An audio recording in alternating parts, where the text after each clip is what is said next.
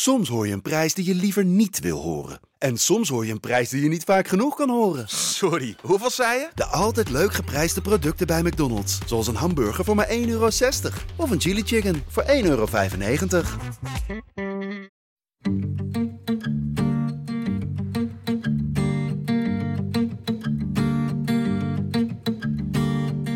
Oninteressant podcast. Heel oninteressant gesprek. Nou, dat is niet aan mij. Ik geloof dit vanuit het allerdiepste van mijn wezen. overdrijven. Dan zeg ik nou, blijf dan lekker Daar ben ik thuis. het niet mee eens. Elke keer als ik halverwege ben mijn punt, dan ga je me interrumperen. Ja, dat begrijp ik niet. Maar goed, dat zal wel. Ja, ik vind het gewoon niet zo interessant, eigenlijk.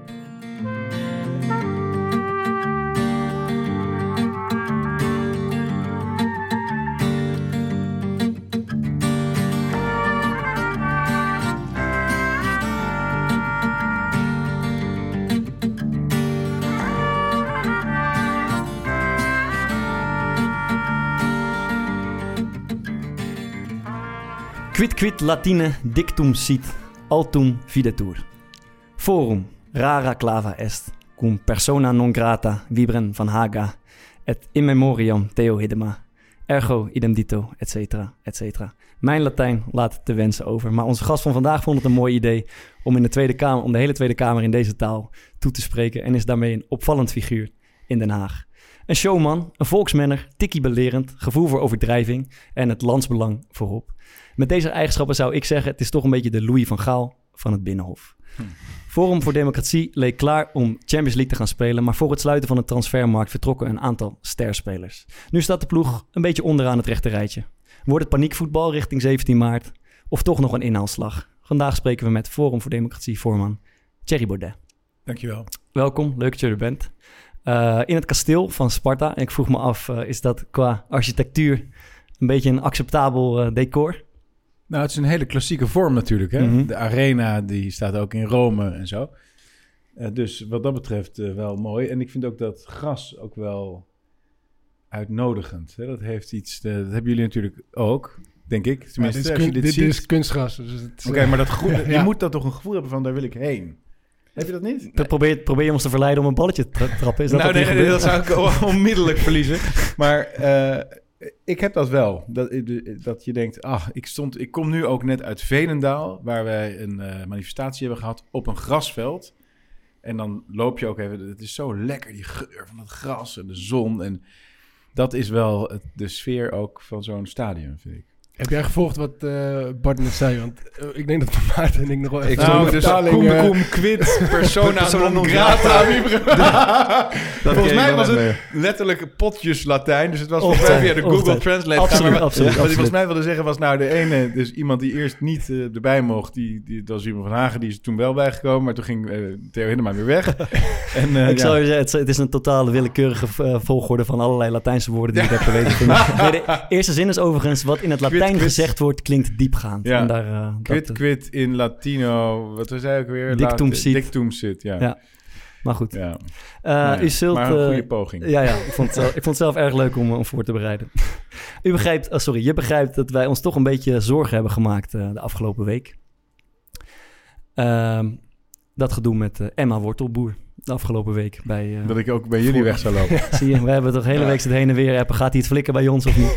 Ehm, maar eh, ik, ik, ik denk dat het goed komt. Maar ik, ik, eh, u heeft het daar, sorry, je hebt het daar over een typisch NPO-achtig interview. En ik vraag me af wat je, daar, wat je daarmee doen.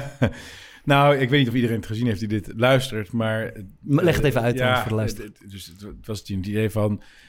je komt dan zitten, zo in zo'n setting, rug tegen rug. Hè, en dan word je dus allebei... Dus deze Emma Wortelboer, vrouwelijke presentatrice, die stelt dan vragen.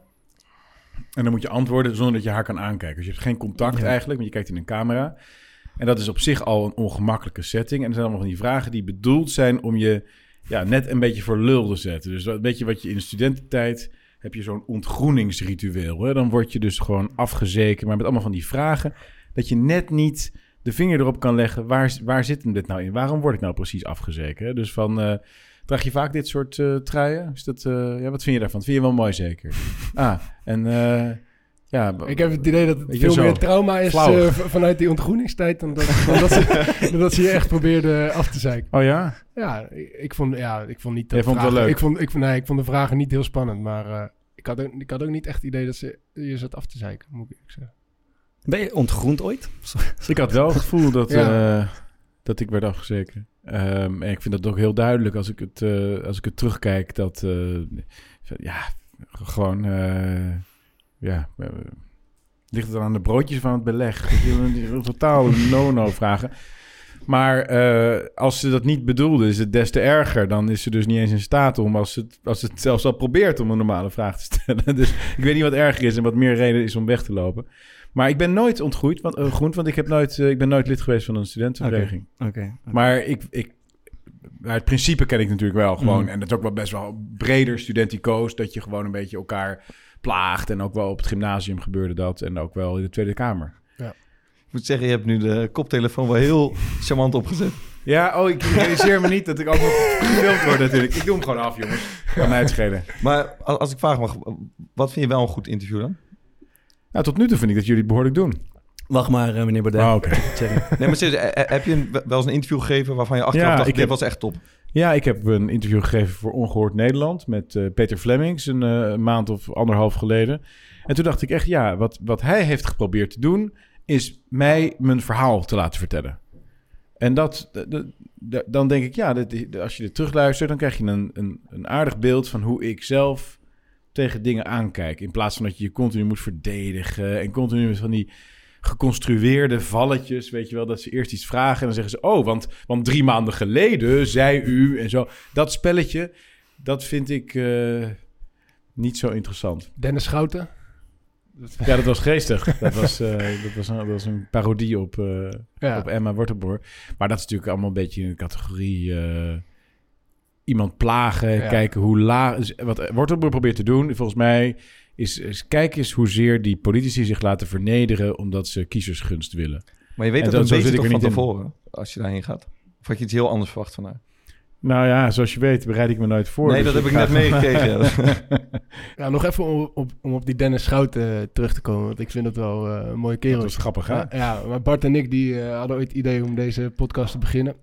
Toen zijn we op eh, AliExpress eh, gaan zoeken. Ken je, ken je AliExpress, Ja, die eh, website? ja, ja. Waar, nou, daar bestel je wel eens wat en dan krijg je het binnen... en dan eh, lijkt het in de verste verte eh, misschien een klein beetje... ah joh, dan kom je nou weer met deze onzin. Dus Bart en ik die hadden een nieuwe presentator besteld, Dennis Schouten. Toen kwam Maarten de Fokker binnen.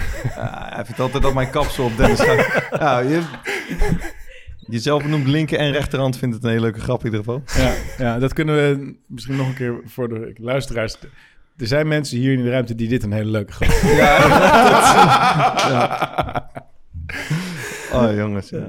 Leuk. Eh, we zijn eh, te on- door dit voorval toch een beetje genoodzaakt om een van onze vaste rubriekjes, het sponsorblokje, eh, iets naar voren te halen. Eh, dat is het eh, Easy Toys voorspel, voorspelspel, waarin wij iedere week een voorspelling doen over wat er gaat gebeuren.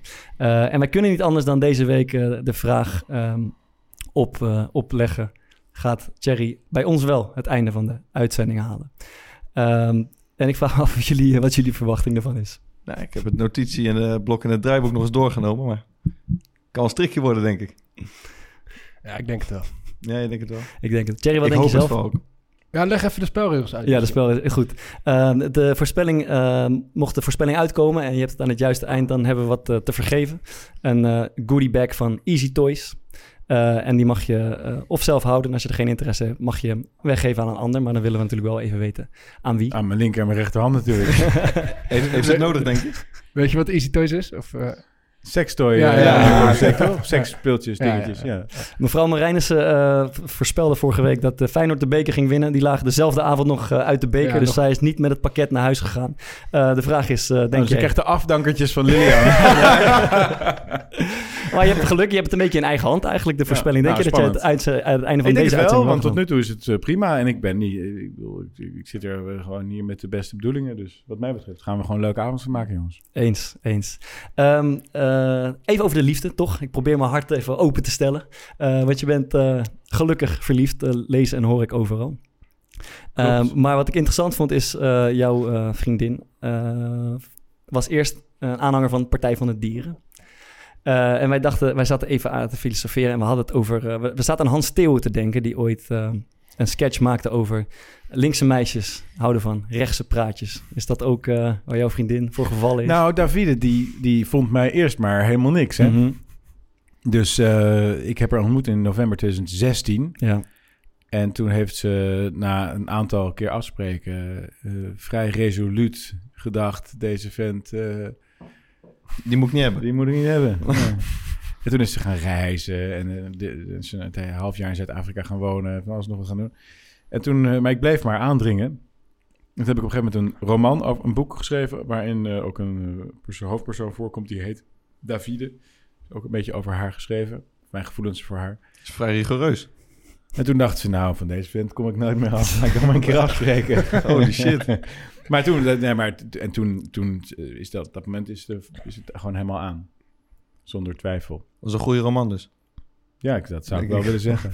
Ik, eh, wat ik, ik heb je ook een keer eh, ergens horen zeggen... ehm, linkse feestjes zijn eh, helemaal niet gezellig. Linkse mensen zijn intolerant en op die linkse feestjes, daar wil je niet bij horen. Dan vraag ik me af, hoe zien rechtse feestjes er dan uit in vergelijking met linkse feestjes?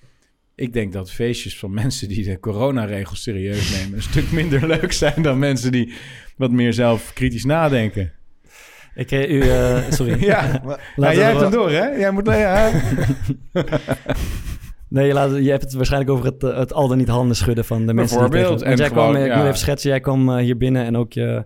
eh, eh, Linker en rechterhand. Je linker en rechterhand. en je steekt ons de hand uit. En wij hebben Ja. afgelopen jaar toch een beetje ingeprent, ook vanuit het voetbal, om dat niet te doen. Dus wij reageren met een box. Heb je ons daarom, daarmee ook gelijk in een, eh, op een positie gezet? Nee hoor, want ik zag in jullie ogen dat jullie er zelf ook geen klap van geloven. Maar dat is nou eenmaal zo. Nee, dus ik, daar kijk ik wel doorheen. Maar het is natuurlijk... Kijk, je hebt Nou, ook wel eens mensen... Ja. Sorry? Nou praat je ons dingen aan waarvan je eigenlijk niet weet hoe... eh, Nee, en als je het vond, zou je het ook niet op de radio mogen toegeven. Dat begrijp ik. Maar je hebt wel eens mensen die je tegenkomt. eh, en gladde, gladde aanwezig. Je ken je niet dat je dan zo'n mondkapje, dat die zo onder je neus... en dat iemand zo je aanspreekt. Mondkapje! En dan denk je, ik heb toch een mondkapje op? Op je neus! Ken je dat niet? Van die, van die, van die principe mannetjes. Ja, Nou, zo... eh, Die komen op een linksfeestje. zeg ik. dat zijn linkse mensen. Nou, nee, maar dus ik, ik merk, en dat vind ik heel bijzonder aan deze campagne en deze tijd, dat ik mijn politieke vriendschappen en bondgenootschappen veel breder mag trekken en kan trekken dan tot voor kort het geval was.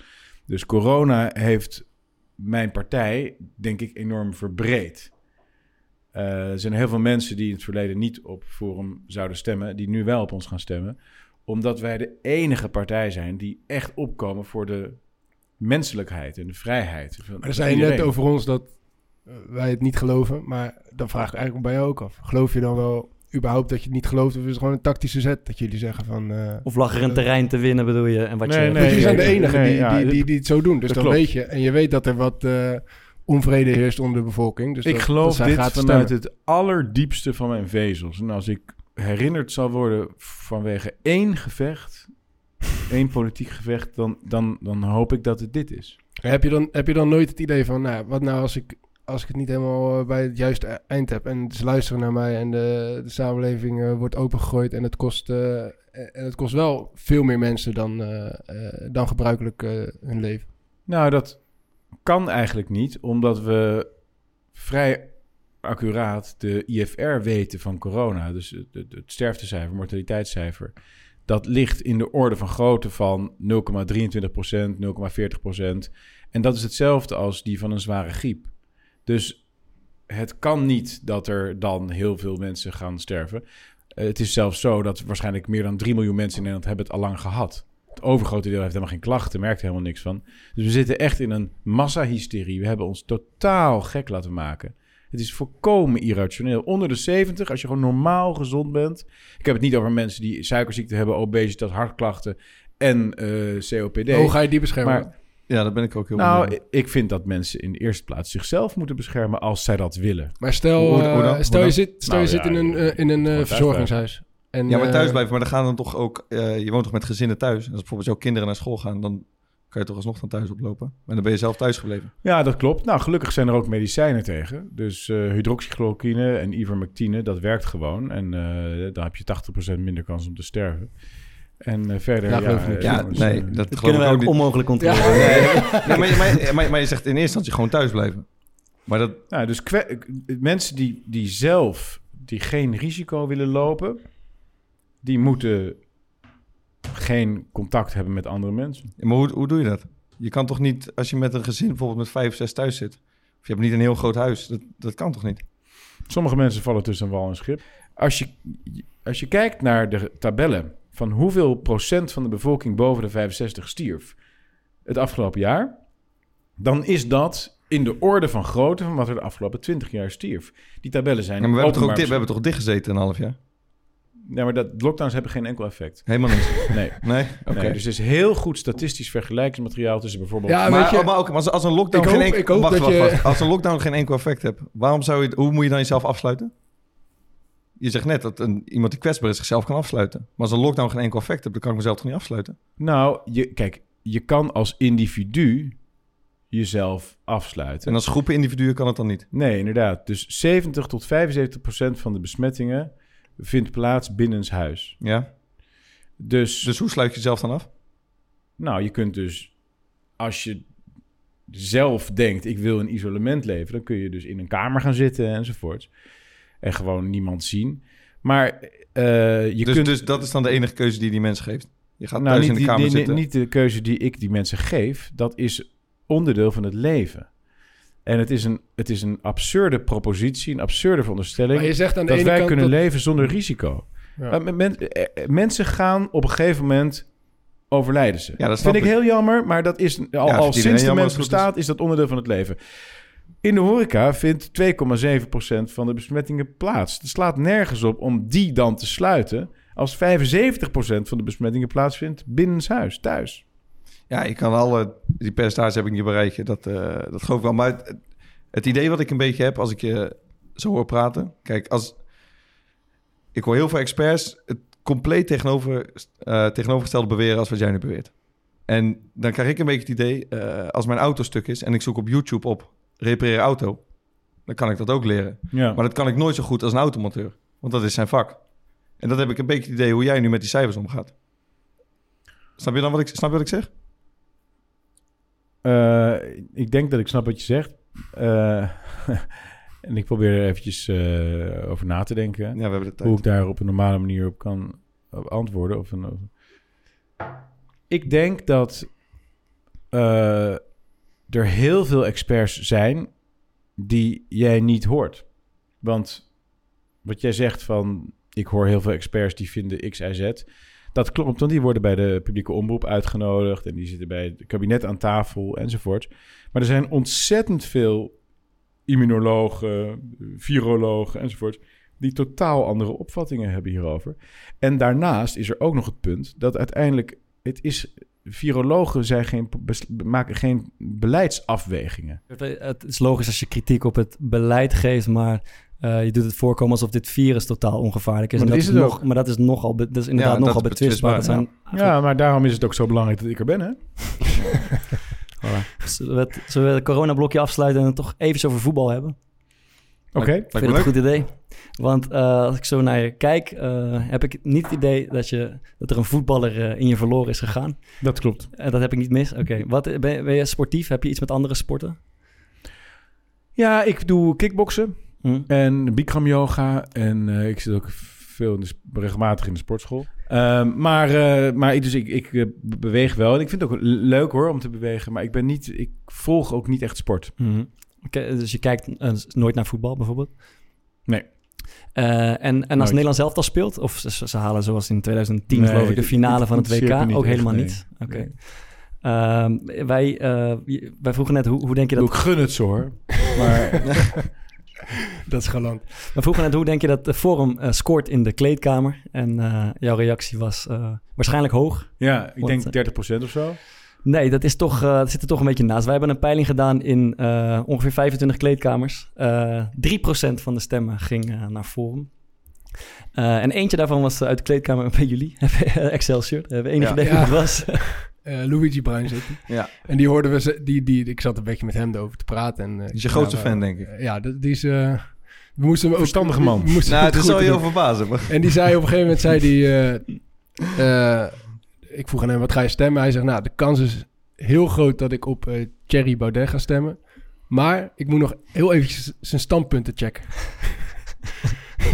is, Ja, dat, ja, in- intuïtief mens. Intuïtief verstandig jongen, zeg is, is, is dat een soort blauwdruk voor de kiezer van FVD? Of, eh, of zit, ik er dan, eh, zit ik er dan naast?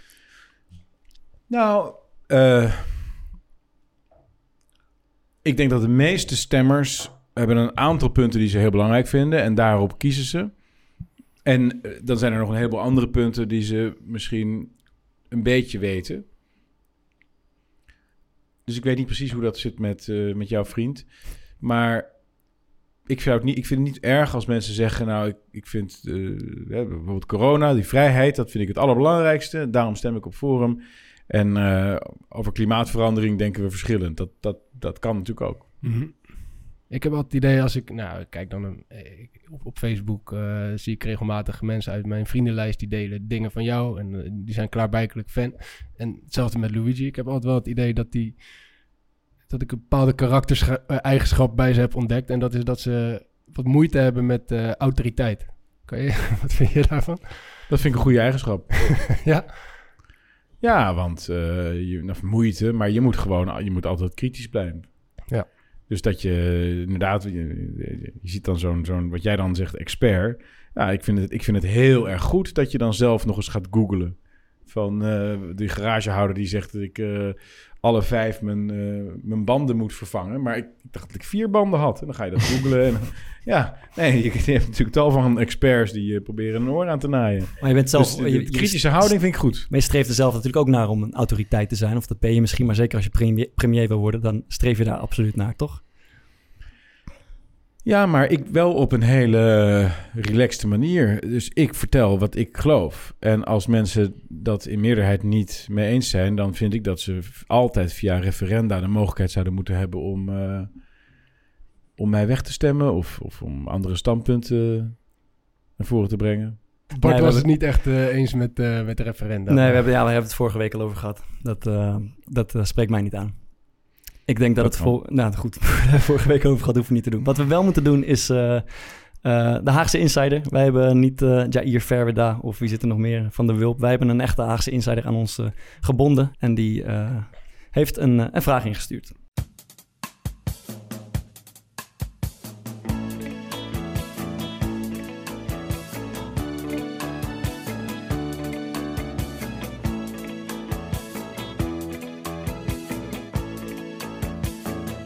Hallo Thierry, hier de Haagse Insider. Wat hoor ik nou? Kloppen de peilingen niet? Jullie zouden meer dan drie zetels moeten hebben. En de leden van Forum moeten de stemlokalen in, in de gaten houden. Leg eens uit, hoe zit dat? En ik hoorde net iemand in de kleedkamer zeggen... dat is niet eh, Thierry Baudet, dat is Donald Trump van AliExpress. Ik zal met niemand willen ruilen. De peilingen kloppen niet. Thierry.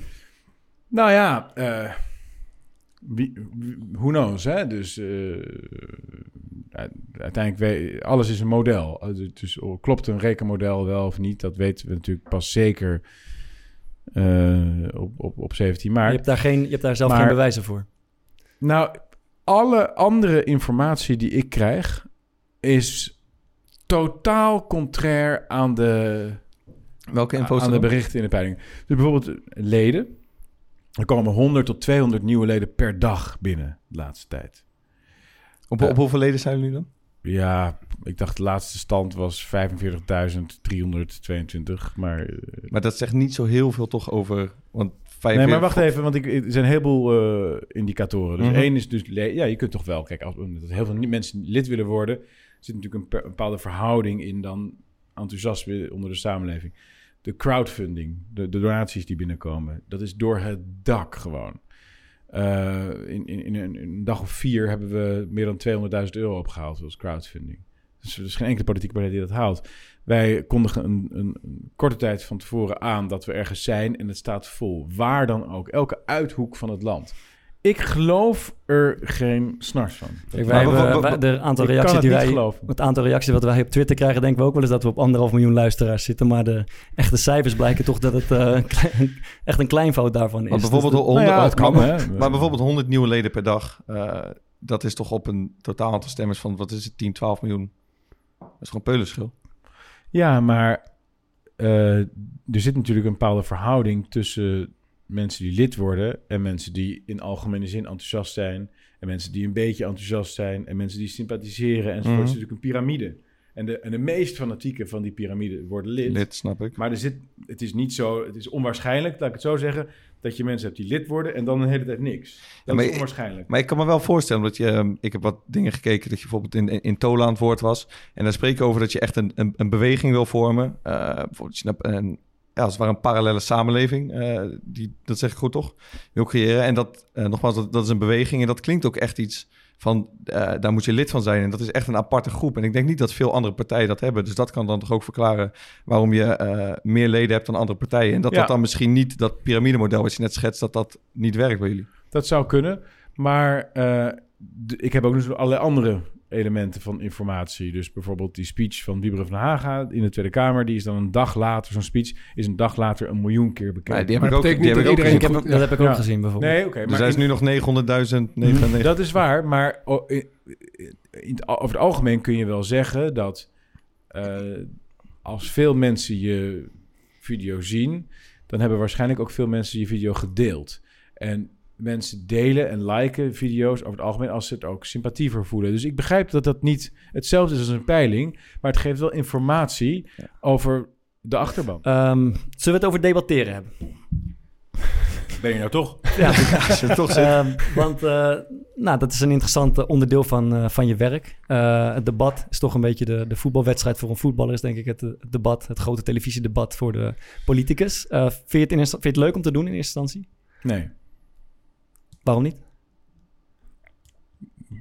Ja, het levert mij niks op. Ik krijg er niks van.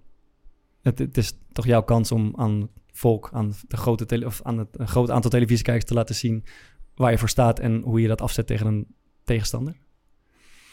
Dat levert toch Dat wel is niet mijn ervaring. Wij, ja, Wat is jouw ervaring wel dan? Dat het gewoon een beetje gehakketak is. Vliegen afvangen, elkaar in de reden vallen. Eh, heb, je, heb je zelf wapens in een debat die je gebruikt? Of een sterk punt of een zwak punt?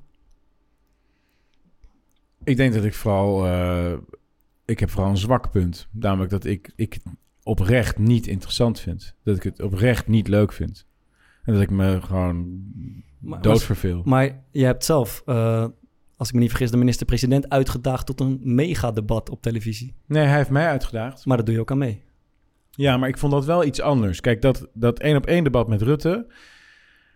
dat was leuker dan eh, het, het klassiek soort politiek debat. Omdat eh, hij mij zeer bewonderde... en, en, en echt zo'n gevoel had van... van wauw, dit is, dit is bijzonder, dit is leuk. En we best wel veel common ground hadden. Best wel veel dingen waar we in grote lijnen dan dezelfde aannames hadden, maar een andere uitwerking. Dus het was een bijzondere setting. Je had ook langer de tijd. Dus dat vond ik, dat was iets totaal anders dan de standaard verkiezingsdebatten. Hm. Denk ik. Heb je, niet, eh, heb je ook niet iemand waarvan je denkt, nou, dat zou wel lekker zijn als, je, als ik daarmee in debat kan? Want dan kan ik mezelf eh, goed laten zien. Nou, nee. Nee, maar dit, dit veronderstelt ook dat ik er heel erg mee bezig zou zijn of zo. Maar, het maar is het kan ook toch- gewoon een onderbuikgevoel zijn, toch? Ik heb sommige clubs waar ik tegen speel, denk ik, ah, dat is lekker. En bij anderen denk ik, hm, dat ligt me niet. Ja, nou, dat heb ik dus niet met politiek. Is er ook niet iemand die je irritant vindt? Ik heb niet het idee dat je snel onder de indruk bent van iemand of denkt van, nou, dat wordt hem niet. Maar ik kan me wel voorstellen dat je in je achterhoofd denkt van, dit vind ik zo'n ontiegelijk irritante gozer. Of vrouw. Mag ook. Ik vind dat Hugo de Jonge, te midden van alle irritante gozers in de Tweede Kamer... Maak ze een top 3 dan. Als je toch te midden van alle Nou. irritante gozer, dat insinueert dat, dat je er een hele hoop in, in gedachten hebt. Top 3. Nee, Op, op 3. Nee, ik heb dat, ik, dat heb ik niet zo. Dat, ik, zit daar, ik zit daar ook niet Het om. lo- dit, dit rubriek- dit rubriekje loopt natuurlijk voor geen nou ja, we, we- ik- ja, Ja. nee, maar eh Thierry heeft helemaal geen zin om te de- heeft, vindt debatteren helemaal niet leuk en heeft er eigenlijk helemaal geen mening jammer, over, of idee over. Wat het idee, je bent best wel...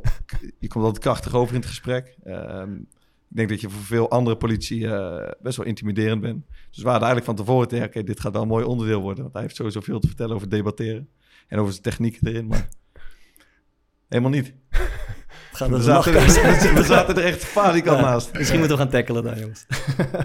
Ehm, ik, ik heb nog een... Ik, ik, ik kijk veel eh, ook naar jouw debatten, naar je interviews, et cetera. En ik... ehm, wat, ik, wat ik je vaak hoor zeggen is dat, het, eh, dat je gevoel hebt dat het een, hek, een heksenjacht is, een, eh, een, een, klopjacht, inquisitie noem je het. En daarmee doe je eigenlijk op de beschuldigingen die jou eh, worden geuit. En daarvan, daarvan denk ik altijd, ehm, dat is toch de taak van journalisten, bijvoorbeeld mensen met wie je een gesprek voert, om dat soort dingen boven tafel te krijgen. Als wij zo meteen eh, moeten gaan stemmen, dan willen wij toch weten wat voor man Thierry Baudet is, wat daarachter ligt, wat zijn ideeën zijn. En als er dan eh, appjes lekken of andere verhalen spelen waar je mee geconfronteerd wordt, dan is jouw reactie, als ik er zo van afstandje naar kijk, altijd: het is een hetze, ze zoeken me, het is een, een klopjacht. Maar ik van denk, die informatie, wij, hebben toch, wij moeten die informatie toch hebben om op 17 maart een goede keuze te kunnen maken. Waarom? Omdat ik, als ik eh, ga stemmen, wil ik weten niet alleen wat voor partijprogramma het is, maar ook wat voor, met wat voor persoon ik te maken heb. Dus jij gelooft niet dat politici recht hebben op privéleven? De- absoluut wel, absoluut wel. Dat is... Dan eh, kun je toch alles kun je dan toch tot, tot onderdeel van iemands persoon verklaren en dus jouw recht op als kiezer om. Nou, ik denk als je, nou, ik denk eigenlijk tot op zekere hoogte. Want als je volksvertegenwoordiger bent, volksvertegenwoordiger wil zijn, premier wil worden zelfs, ehm, ja, dan gelden misschien ook een beetje andere wetten. Dan moet het volk worden ingelicht over, eh, over informatie, over wat, met wat voor persoon we te maken hebben. En als het dan, door dat dan steeds als een klopjacht of een heksenjacht ehm, te beschrijven, dan denk ik, daar, daar doe je het publiek ook een beetje mee tekort. Want daar doe je de journalistiek eigenlijk mee tekort. Want het is, hun, journalistiek wel, ja. want het is, hun, het is toch hun taak om dat boven, over, boven tafel te krijgen. Nee, denk ik niet. Natuurlijk wel. Dat zij Nee. zijn er toch ook om de politiek te controleren, om de machthebbers te controleren en om het, Ja, publiek, kijk- het publiek voor te schotelen waar we op moeten gaan stemmen op 17 Wat, maart. wat, wat journalisten, de meeste journalisten in Nederland, die geloven in, politieke journalisten, die geloven in complottheorieën. En, en wat ze mij verwijten, dat is een, dat is een, een complottheorie. Dus Maar zij, sorry conspiracy. Ze hebben, zij hebben dus het idee, achter alles wat Baudet doet. Hij heeft twaalf boeken geschreven, is al tien jaar een publiek persoon waar hij lezingen geeft en, en laat zich dagelijks interviewen. Is over.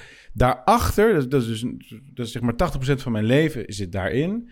Maar daarachter zit eigenlijk een totaal ander persoon die totaal andere opvatting Maar als je, heeft. als je niks, te, als je niks verbergen hebt, als je niks te verbergen hebt, dan maakt het er ook niet uit. Oké, geef je telefoon, maar dan ga ik even al je appjes lezen. Kom maar. Wij zeggen Ja, doe maar open.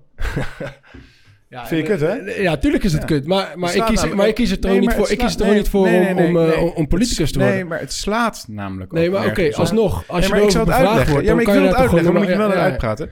Het slaat nergens op. En de, de, het punt is dat buitenstaanders privé dingen niet kunnen begrijpen. Maar het, het is ook bijvoorbeeld wel eens gegaan over eh, antisemitisme. Nou ja, dan, roep je, dan word je volgens ook te, verant- ver- verantwoording geroepen bij verschillende programma's. En dan leg je uit van, nou, dat, zo ben ik niet, zo eh bla bla bla. Dat, dat, dat zeg je allemaal duidelijk. Dus die woorden die moet je ook wegen.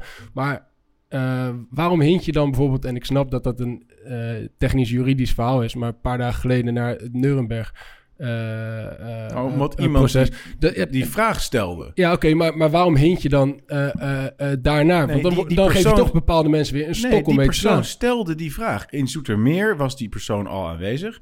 En toen vroeg hij naar mijn visie op Nuremberg-tribunaal. En, en toen zei ik, nou, daar hebben we geen tijd voor dit en dat. En toen kwam hij nog een keer terug, twee dagen later. En toen zei hij, ja, ik heb eerder al die vraag gesteld over Nuremberg. Ik wil toch nog een keer weten wat u nou vindt van tribunalen. En toen heb ik gezegd, nou ja, en wat ik dus, mijn mening daarover is, moreel gezien was het Nuremberg-tribunaal volledig te verdedigen. Maar juridisch was het kwestieus. En dat is een Maar je begrijpt toch dat het niet, dat het niet handig is voor de... breed gedragen opvatting Ja, onder juristen. Dat is niet Ja, nee, maar dat begrijp ik. En wat ik en, eigenlijk daar, wilde daar gaan we zeggen, geen discussie over voeren. wilt u dat Rutte voor een tribunaal? Dan zeg ik, nee, ik wil gewoon dat hij weggestemd wordt. Maar het gaat erom dat, je, dat, dat er toch iedere keer de mensen waarvan jij vindt dat het een klopjacht is, waarvan jij vindt dat ze een hetze tegen je voeren, eh, dat je ze wel een, een soort van stok geeft om mee te slaan. En je scoort er ook denk ik wel mee, want je haalt er veel publiciteit mee. We, de- diezelfde avond werd het nog in het NOS-journaal eh, volgens mij benoemd. Oh ja? Ja. Eh, maar, eh, nee, maar be- begrijp je wat ik zeg? Nee, ik, ik, ik vind dat niet. Ik vind het een, het is een, een soort obsessie van, van Nederlanders, van journalisten in het bijzonder, om een soort ja, naoorlogsverzet. Hè? Vind de nieuwe Hitler. En alles wat, wat iemand zegt, wat mogelijkerwijs of doet, enigszins met zes tussenstappen kan worden gekoppeld aan iets dat. Dat is, dat, ja, nee, het is. maar kan je dat niet begrijpen dat er een bepaald trauma zit eh naar aanleiding van die Tweede Wereldoorlog? Oh, dat dat oh, mensen oh, denken van, nou ja, we, moeten, we, hebben heeft- dit, we hebben dit laten gebeuren en het gaat ons niet nog een keer gebeuren. Daar zit toch ook gewoon wel een bepaalde psychologie achter? Ja, maar dat betekent toch niet dat je... Het, het, het wordt ziekelijk op het moment dat je... eh, dingen achter dingen gaat zoeken die er voorkomen... die er volstrekt niet Nee, maar zijn. jij weet dat, maar wij weten dat bijvoorbeeld niet. En als ik zoiets Nee, hoor, dan denk ik ook eventjes van, hé, wa- waarom? Nee, dus wat je ik, dan- ik, ben niet, ik ben niet juridisch Nee, onderlegd. dus wat je dan als serieuze journalist moet doen... Maar ik ben geen journalist. Het gaat nee, maar goed, om... eh, NOS-journaal openen daarmee, zei jij. Wist ik Nee, niet. nee, Ik ze kijk- openden niet mee. Het, werd, het, werd genoemd. En werd nou, maar- je werd er niet op veroordeeld of wat dan ook. Het werd Maar mijn punt is dus, wat je dan zou moeten doen als journalist, dat is mij opbellen of contacteren. Zeggen, kun je dit even uitleggen? Want ik, ik ben natuurlijk ook niet echt heel erg hoog opgeleid. Ik ben maar een journalist. Maar leg even uit hoe het allemaal zit. Nee, maar ik, snap het niet. En, en als je Ik begrijp- ik begrijp- dat is hoe je dat moet doen. Nee, en dat is, geldt ook voor die, die maar je, je, hebt, je hebt Elsevier-journalist. overal wel weer een verhaal eh, eh, voor uiteindelijk. Ja, en, dat is, en, dat is, en, dat is, dankjewel. en dat is prima. Eh, misschien heb je overal een goede verantwoording voor. Maar ja, als, als, als ik als gewoon normale burger zoiets zie...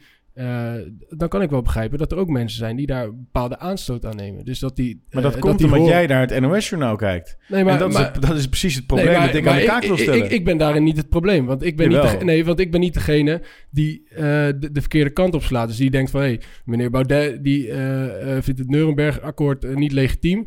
Dus nou, die, die, die, die zal wel eh, lekker ver aan de rechterkant zitten. Dus dan ga ik op hem stemmen. Want, dan, eh, want dat, dat zijn namelijk mijn idealen. En- die idealen liggen dichter bij, eh, wat we net zeiden, Hitler... dan bij de idealen die we graag zouden zien. Dus dat, dat bedoel ik te zeggen. Je, je schuurt er wel een beetje tegenaan altijd. Nee. En, en, Absoluut ja, dat vind ik wel. Nou, En- vind ik niet. Ja, omdat jij, omdat jij jouw beweegredenen kent. Nee, maar ik ken je- ze niet. Omdat er een obsessie is bij journalisten die allemaal geloven in een complottheorie. En die complottheorie is dat ik mijn hele leven in het dienst stel van bepaalde idealen die ik opschrijf, die ik uit, die ik op alle mogelijke manieren. Maar dat daar eigenlijk iets anders onder schuil zou moeten gaan. Wat ze dan bij elkaar rapen met kruimeltjes hier en daar. Dan creëren ze een soort patroon, zoals ze dat dan zien. Waar ze dan een hele wereld bij fantaseren. En dat is, is een projectie van hun eigen obsessie met in het naoorlogsverzet moeten zitten. Nee, maar dat, maar dat Een begrijp ik. Maar, maar, da- maar daar zit toch ook gewoon die, die, die, die, wond zit daar toch gewoon, nog? Nee, het Ik is... bedoel, het is toch logisch dat je, dat, dat, dat je zoiets hebt zien gebeuren... en, en dat je daar... eh, eh, dat je weet wat is gebeurd, dat je ervoor wil zorgen dat zoiets nooit meer gebeurt. nee, En, en dan is het toch logisch dat je, dat je mensen die een bepaalde aanleiding geven op, op dat gebied, dat, Nee, je die, maar- dat je die wat verder ondervraagt. Ja, ik blijf... Jij herhaalt jezelf, dus ik ga maar zo ook Ja. maar weer herhalen. Hmm. Ik doe dat helemaal niet. De, ik geef helemaal nergens aanleiding toe. Ik, ik, ik, ik ben op geen enkele manier de dingen die zij mij, waar zij mij van verdenken. Maar iemand die paranoïde is, die, die leidt aan een, aan een geestelijke eh, af, een sto- stoornis, die gewoon voortdurend een patholoog. Het is, een- het is een pathologie. Het is een ziekelijke neiging om overal de natie te ontmaskeren.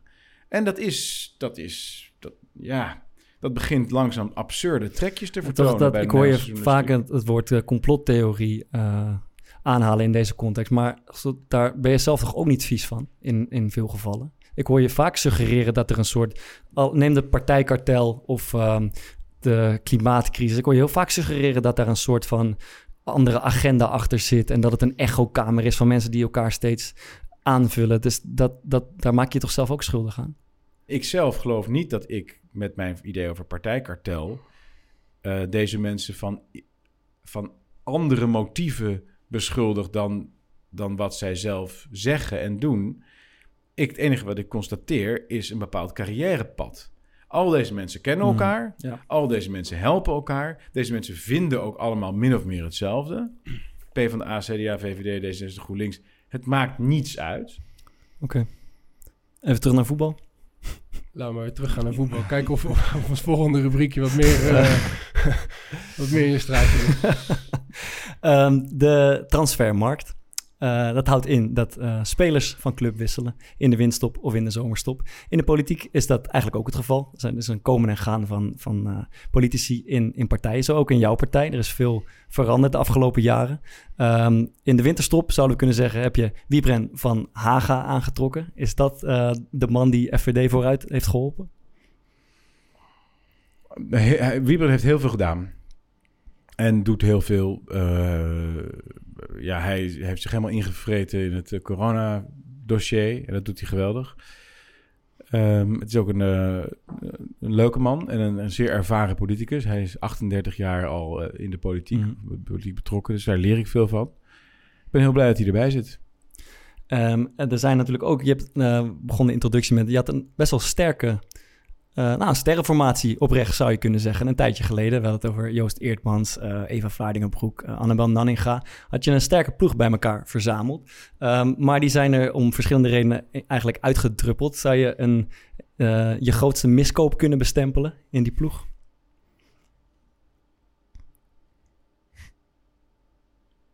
Ehm, dat is denk ik Joost Eertmans. En waarom? Omdat, eh, doordat ik hem eh, opstelde in de basis. Nice. Leuk, Thierry heeft een voetbalmetafoor gebruikt. We hebben hem eindelijk zover. Ja. Eh, ehm, doordat ik hem opstelde in de basis, eh, eh, eh, veranderde het krachtenveld in de partij. In het elftal. En ehm, Als de dus elftal, wat als, als de elftal wordt, ben je tevreden of niet? Eh, nee, nee, ik ga voor 20 zetels. Oké. Maar dus wat ik, wat ik denk dat er gebeurd is, is dat er binnen Forum, omdat we heel snel zijn gegroeid natuurlijk ook, en je bent jong en je trekt allerlei mensen aan, dat er eh, behalve de, de mensen die, die principieel iets anders willen dan de huidige politiek, en daar behoor ik zelf toe, dat er ook eh carrièrepolitici bij kwamen. Mensen die in principe mee willen doen met het politieke spel, Hm. en ook de, de randvoorwaarden accepteren en zo. Maar die, die een beetje meer naar rechts willen, of een beetje meer dit of een beetje meer dat. En eh Eertmans is daarvan de ultieme belichaming. Maar is je, is je, om toch in voetbal te houden, is je scouting dan mislukt? Ik bedoel, Ja. ik ga ervan uit dat je hem screent, dat je hem spreekt van tevoren, dat jullie, want jullie Ja. hebben met elkaar eh, op, eh, op eh, Ja, klopt. Ja, dus leefbaar dat, dingen. Dus dat is mis, heb je, hem, je hebt hem verkeerd ingeschat eigenlijk. ja, ja, en hij heeft mij gewoon voorgelogen. In, Dus- in welke zin? Nou ja, hij heeft, hij heeft gezegd dat hij, het, dat hij het wilde doen, omdat hij mijn missie wilde versterken. En omdat hij in mij degene zag die hij wilde helpen. En eh, ook die, die principiële politiek ondersteunde. Mhm. En eh, dat is eigenlijk niet zo. En merk je dan gaandeweg dat hij eh, de carrièrepoliticus was, zoals je het beschrijft, of dat hij ook een beetje op zoek was naar de macht, naar jouw macht, aan je stoelpoot aan het zagen was in voetbaltaal? Nee, dat niet zozeer. Maar het is, of althans weet ik niet. Maar het is wel goed dat het gebeurd is, die, die, die transfer. Het is heel goed dat, dat... Kijk, wat er nu bij Forum zit, dat zijn mensen die willen, eh, die willen echt wat anders. Hm. Die willen niet meespelen. Die willen ook over corona echt iets fundamenteel anders. Die willen in de hele politiek echt wat anders. Die willen een totaal ander soort manier van omgaan met politiek. Dus ook dat, dat spelletje van journalisten, van appjes en dingetjes. Wij willen, dat, wij willen dat helemaal niet meer. Wij willen iets heel anders. En Hoe De- bedoel je, hoe bedoel je wij, willen, wij willen dat niet meer? wij met, willen, eh, wij willen dat- meer, journalisten niet meer kunnen vragen eh, wat, wat ze zouden willen vragen? Hoe, hoe- Ja, ik dacht dat we net al best wel het toch wel Ja. even over hebben gesproken. Ja, maar dit, ja. je, je komt er zelf nu weer op terug. Ja, bedoel, precies. Dus nou, dat is een voorbeeld dus. Dus ik verwijs nu terug naar iets eerder in het gesprek... Als voorbeeld van iets waar ik anders in sta... dan wat de, de, ja, wat de, de regels zijn van het spel zoals het nu gespeeld Maar wordt. het Wij klinkt bij mij een beetje in mijn oren als censuur. Maar dat kan, dat kan, eh Nee, het heeft gewoon te maken met een, een politieke cultuur. Wij willen dat een andere politieke cultuur gaat waaien. Waarin journalisten niet meer mogen vragen wat ze zouden willen vragen. Ja, journalisten mogen van mij alles vragen, maar je hebt een, wel een cultuur van politieke hakketak, van die debatten, ook dit gesprek. Hè? Dus elke keer als ik halverwege ben mijn punt, dan ga je me interrumperen. Waar, du- waar dus ik denk dat de kijker of luisteraar hier heel weinig van te weten komt. Ik denk dat dit een heel, relatief heel oninteressant podcast een heel oninteressant gesprek. Ja, dat denk elke ik keer als ik iets, ik wil iets vertellen, Weet je wel, ik ben Ja, halverwege. best wel de ruimte Zie je, daar ga je weer. Ja, ja, klopt. Ik wil maar we hebben wel de vertellen en ruimte dan gegeven. huppatee. Dus ja, dat is heel erg het cultuurtje in de politiek. En wij willen wat anders. En dat geldt, er zijn allerlei andere mensen die ook wat anders wilden. Eh, Donald Trump bijvoorbeeld, die wilde ook wat anders. En zo zijn er allerlei andere figuren eh, aan, te, aan te merken. Maar de mensen die zijn vertrokken uit onze partij, die willen niet wat anders. Die willen in, die willen in principe gewoon dit spel spelen. Maar dan net even een, ander soort aanvalstactiek. Niet over links, maar dus zo via het midden en dan via de corner een doelpunt maken. Dus ik, ik, ik ben wel heel blij dat het gebeurd is, Mm. die, die splitsing. En eh, staan er nog andere mensen op je lijst? Wie zou nou een goede aanwinst voor, eh, voor Forum zijn? Die nu niet op de lijst staat, van buiten de Ja, politiek. kijken of Van het scoutingsapparaat eh, nu wel goed gaat werken. Ja, of misschien iemand in de politiek waarvan je denkt van... Ah, je noemde nu Louis van Gaal. hè? Van harte welkom. Louis, Denk je, denk je dat hij zich zou aansluiten bij, bij jullie? Nou, ik acht het niet uitgesloten. Minister van Sport. Ja, wij, wij, hadden, wij hadden zelf ook al een beetje zitten fantaseren. Hoe, hoe je binnen, binnen de voetbalwereld uh, de ministerspost... Vir- Virgil van Dijk, dachten wij. Virgil van Dijk, eh, zegt dat je iets? Dat is de grote uh, verdediger van het Nederlands elftal. Beste verdediger ter wereld. Hm. Minister van Defensie. Nou, dat klinkt goed. ja, kan je er ook bij gesprek komen. Oh. Had je er nog één, Toon? Uh, nee, ja, we hadden Louis van Gaal inderdaad als minister ja. van, uh, van onderwijs. onderwijs. Onderwijs, ja. ja. ja. Serieus, zo, ja. Zij sport, maar het onderwijs. Als ik iets mag zeggen over dat interrumperen net. Um, jij doet je verhaal, maar daarin uh, op de vraag die je van Bart beantwoordt, neem je best wel wat bochtjes. En die bochten uh, roepen bij mij een aantal vragen op. Zoals bijvoorbeeld dat je dan terloops zegt, ja, we willen iets anders met de media. En dan ben je nog je punt aan het maken, maar dan denk ik al, wat bedoelt hij daar precies mee? Ja, en als je dan blijft luisteren, dan leer je wat. Nee, maar nee want daarna ga je weer uh, springen naar Donald Trump en daarna geef je antwoord op de vraag van Bart. Nee, maar dat is toch allemaal hetzelfde? Nee, dat vind ik niet. Het is toch één idee? Maar wat wil je dan precies dat de media anders doet? Hoe, hoe zie jij de rol van de media in jouw politieke droom? Ik zou graag willen dat um, uh, in, de, in de journalistiek veel inhoudelijker ge, gerapporteerd en gevraagd werd wat, wat er aan de hand is, wat de standpunten zijn. Veel feitelijker en veel minder gericht op relletjes. Da daar is het wel. Ja, ja zeker. Vind je dat je genoeg aan het woord bent gelaten in de, in de media de afgelopen jaren? Nee, ik denk dat uh, de context en de, en de, de, de, framing waarbinnen en het soort vragen die gesteld worden, die zijn heel vaak heel erg aanvallend. Bijvoorbeeld ook dit interview. Ik, even, ik, ben, ik, ben, ik heb nog eigenlijk nog helemaal niets verteld over hoe, hoe ik de dingen zie. Ik ben eigenlijk alleen maar aan het verdedigen. Dus alleen maar van, uh, en dan natuurlijk kan, kan, ik iets uitleggen en dan kan ik het misschien redelijk uitleggen. Maar het is allemaal heel aanvallend en heel erg gericht op mij, zeg maar, kort houden. En ik vind dat ontzettend jammer, want ik heb dus ik, ik heb heel veel leuke dingen te vertellen volgens mij. En dan moet je niet zeggen, oh, wat dan? Maar het is altijd, dus bijvoorbeeld, ik had, uh, ik zat ook een tijdje geleden bij Buitenhof. Ja, vertel even een mooi verhaal. ja, vertel jij, dat is een mooi verhaal.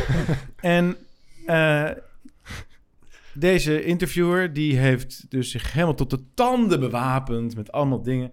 En ik ben alleen maar aan het aanvallen. En alleen maar aan het hakken, takken. En alles wat ik zeg, en dan heb ik iets toegelicht. En dan meteen het volgende onderwerp klaar. Weet je wel, echt een soort spervuur. En dan denk ik na afloop, ik vond dat ik het redelijk gedaan heb. En dat ik prima mijn punten op zich wel. Maar denk ik, wat heeft hij nou geleerd? Of wat heeft de kijker nou geleerd? Heel weinig. Heel, het is heel weinig uh, oprecht geïnteresseerd. Het is heel weinig oprechte gewoon interesse van wat drijft iemand nou? En wat, wat drijft iemand nou? En ik denk dat dat ook geldt voor deze podcast tot nu toe. Ik denk dat ja, de luisteraar, die is eigenlijk heel weinig over mij te weten gekomen. Het is heel erg, ja, toch gehakketak, verdedigen. Klopt het nou wel of klopt het nou niet? Ik denk dat de verwarring is groot en het gevoel dat dan dus blijft hangen bij luisteraars, dat is iets, dat is een beetje een conflictueus gevoel. Zo van, nou, die Baudet, ja, die schuurt ook wel overal tegenaan. Poeh, nou, wel een moeilijk mannetje. Nou, nou ik ga toch maar op uh, Mark Rutte stemmen, bij spreken. En, ja, maar los van waar je op gaat stemmen, uh, ja, het is, het is jammer, hè, want mensen hebben dan hier naar geluisterd of, of zijn halverwege of wat dan ook. Maar ja, ik denk dat mensen, ja, ik vind het gewoon niet zo interessant. Eigenlijk. Ik, ik vind, dat is jammer dat je niet voelt dat je het podium genoeg hebt gekregen. Maar je, je roept ook eh, je zegt ook conflicterende dingen. Maar Zelf- wat, ga nou eens bij jezelf. Wat willen jullie nou weten van mij? Behalve dus dat jullie allemaal dingen hebben bedacht van tevoren. Bedacht, oh, maar dat daar moeten we vragen. Daar moeten we wel naar vragen. En oh, maar dat is dat niet tegenstrijdig Ja, met dat. Maar wat wel wil je nou vanuit je hart? Wat zou je nou willen weten van mij? Gewoon echt van, goh, vertel nou eens. Hoe, Nee, hoe is dat nou? Nee, waar, we, waar we net een, eh, een gesprek over hadden, over, eh, eh, over dat bepaalde dingen aan je kleven. En, en dat, dat, daar was ik gewoon wel echt benieuwd naar. ja, maar dat is dus, dat, om- is- omdat dat ik- zit hier, hè? Nee, tuurlijk, wat, maar- wat, wat wil je nee, nou dat- weten? nee, maar dat is ook vanuit mijn hart. Om, om, om- omdat als ik dingen zie en, en dingen hoor... En, en dan gaat het waarschijnlijk ook weer over clickbait-journalistiek... maar dat lees ik en zie ik wel... eh, dan, dan vraag ik me wel af... eh, en, en ik zie je ook zeggen van het is niet zo. Ik heb eh 80% van wat ik opschrijf is, eh, eh, klopt niet met, met, met het beeld dat geschetst wordt. Maar dan, dus ja, we hebben het net het gesprek al gehad. Dan, dan ben ik gewoon echt benieuwd waarom je die bepaalde aandeling. totaal niet over. En ik denk ook op luisteraar niet. Ik denk dat niemand dat, dat eh, die botsing tussen ons eh, hoorde en dacht... nou, die interviewer die, god, die, die spreekt echt vanuit een persoonlijk gevoelde interesse. Die, die, die, die zit echt, die worstelt echt met een Ja. vraag. Dat geloof ik niet. Nou ja, dat, dat, ja dat, dat is aan jou. Ik bedoel, dat maakt mij ook niet zo Ik uit. geloof dat, dat je maakt mij... ook niet zo ik, uit. Maar probeerde, ik, geloof dat jij mij probeert te laten maar, struikelen. maar nee, dat is niet dat, waar. je hebt nee, het dat is- bedacht en je wilde, je wil daarop op, Nee, inhakken om te kijken of ik waar. onderuit maar, ga. Maar, maar, nu, maar nu doe je met mij hetzelfde als wat jij vindt dat andere mensen met jou doen. Want nu, eh, ik bedoel, ik heb helemaal geen eh, rare dingen gezegd. Ik was gewoon oprecht benieuwd naar eh, wat je ervan vond. En nu, Nou, en nu, le- en nu leg je mij in de mond, eh, eh, woorden in de mond dat ik jou probeer te laten struikelen. En dat is niet waar. Want dat, is- eh, dat, dat slaat helemaal nergens op. Want ik vind het op, oprecht ook belangrijk dat jij de ruimte krijgt om te praten. En die ruimte heb je volgens mij ook gehad. En, Nee, ik heb wel wat- gepraat. Alleen alles wat ik heb, waar, waar, we het over hebben gehad, was op mijn helft, zeg maar. Om het in voetbaltermen. Dus ik alles is defensief. Jullie zijn aan het aanvallen. En jullie hebben allemaal dingen bedacht die, waar je mij op kunt aanvallen. Nee, dat is niet waar. En nou, oké, maar zo ervaar ik het.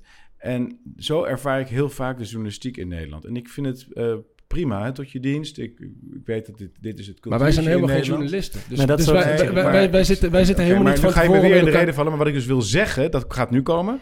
Dit was de inleiding. Ik vind het zo jammer dat dat zo is. Omdat er zoveel meer is om over te praten. Wat zoveel interessanter is.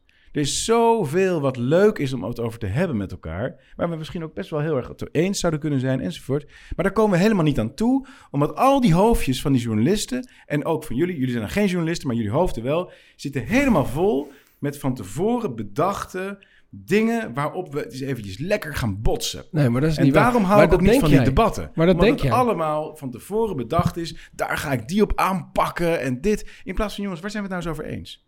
Waar, waar moet het nou heen met de wereld? Wat, wat, wat, voor een, wat voor idealen hebben we eigenlijk? Wat willen we eigenlijk? Zo, Dat is, dat is een heel ander soort gesprek. En Dus zo wij moeten zou de politiek meeknikken. ook kunnen zijn. Dus- zo is het natuurlijk niet. Maar dat, dat is wel een I have a dream. Maar, maar je, jij, maar zegt die dingen heb. en vanuit onze idealen reageren we daarop. En, en, en blijkbaar eh, conflicteert dat. Dus maar dat- ik voel maar- die idealen helemaal niet bij jullie. Ik voel, jullie, geven, jullie laten niets van jezelf zien in dit gesprek. Ja, dat klopt. En daar ben ik het mee eens.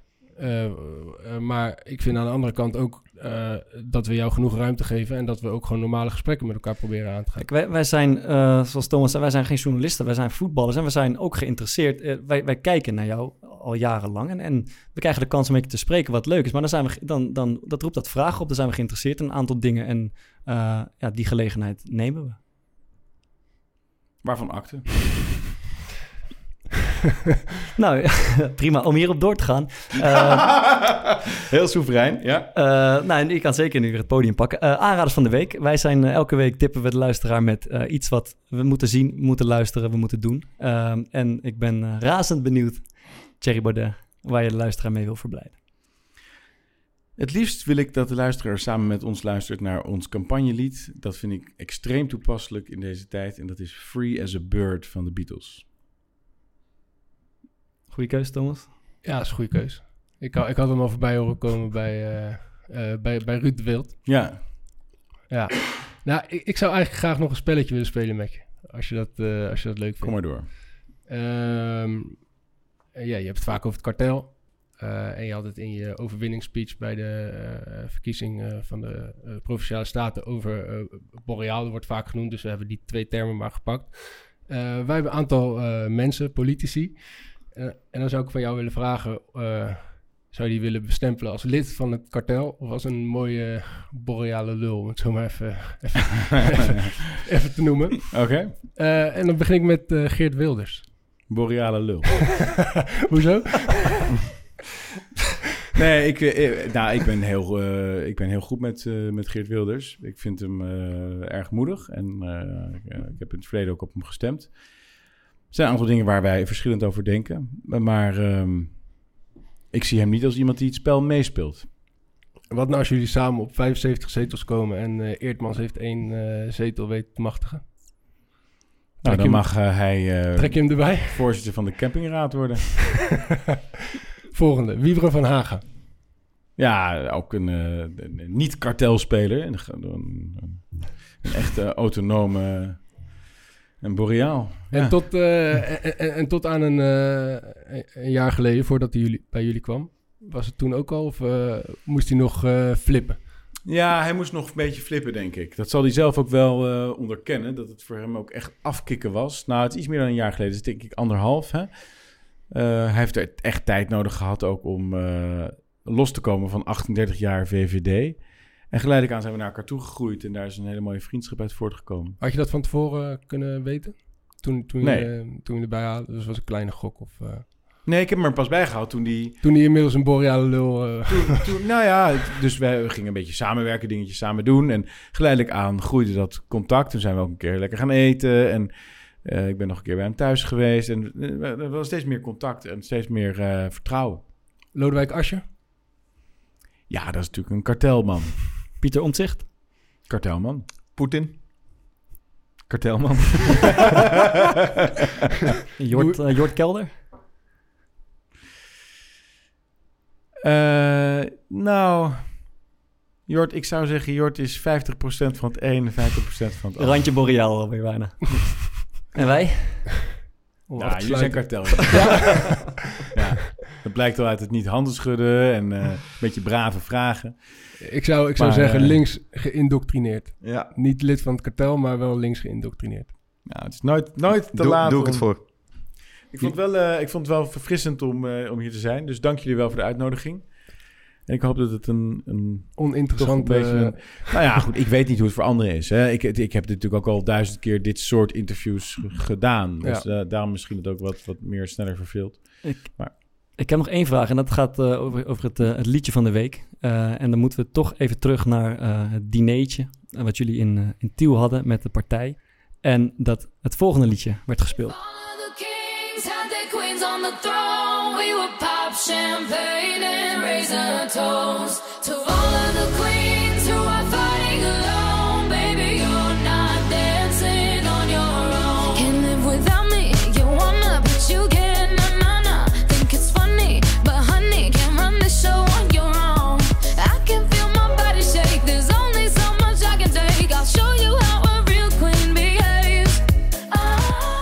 ik denk dat we toch wat raakvlak hebben gevonden. Kutmuziek zeg jij. ja, dat is ongelooflijke kutmuziek. Ehm, Maar zo, ja... wat, wat, eh, dit, want herken je dit liedje of heb je hier geen eh, actieve herinnering aan? Nee, ik heb er geen herinnering aan. Maar dit is denk ik Ace of Base of zo. Iets Ja, Scandinavisch. Maar wat, gaat, Eh, wat, Eva, Eva Max heet ze. wat, ge- wat, gebeurt er, eh, wat gebeurt er in jou als je, als je bij dit partijdiner komt en je hoort dat deze muziek wordt gespeeld? Oh nee, maar zo ging het helemaal niet. Ik had muziek op staan. Hij pakte mijn telefoon af en zette iets anders op. Eh, toen ik even wegliep, toen kwam ik terug en heb ik weer zelf. En toen, en toen heeft hij voor een tweede keer mijn telefoon afgepakt en op mijn telefoon de muziek overgenomen. In een combinatie met een aantal andere Hmm. acties die buitengewoon ongepast waren en irritant, Hmm. ben ik toen uit mijn slof geschoten. En heb ik gezegd, ben je nou helemaal de besodemieterd? En dat heb ik later ook, dag later weer goed, of twee, drie dagen later heb ik gezegd, joh, eh, sorry dat ik zo horkerig deed. Maar dat was eh, absoluut niet de... Dan moet ik je wel één... Dan smaak ga van ik, ga, ik je toch nog een keer gelijk geven vanavond. Als je in de kleedkamer zit en iemand heeft muziek op staan... en jij gaat zomaar zeg maar aan de muziek zitten sjoemelen... dat is wel echt... Dat is nat dan. Kijk. Dus, kunnen we toch lekker eindigen. Yes! Zullen we afsluiten met uh, Free is a Bird dan van de Ja, Beatles? Mooi. Dankjewel jongens. Jij bedankt. Jerry, bedankt.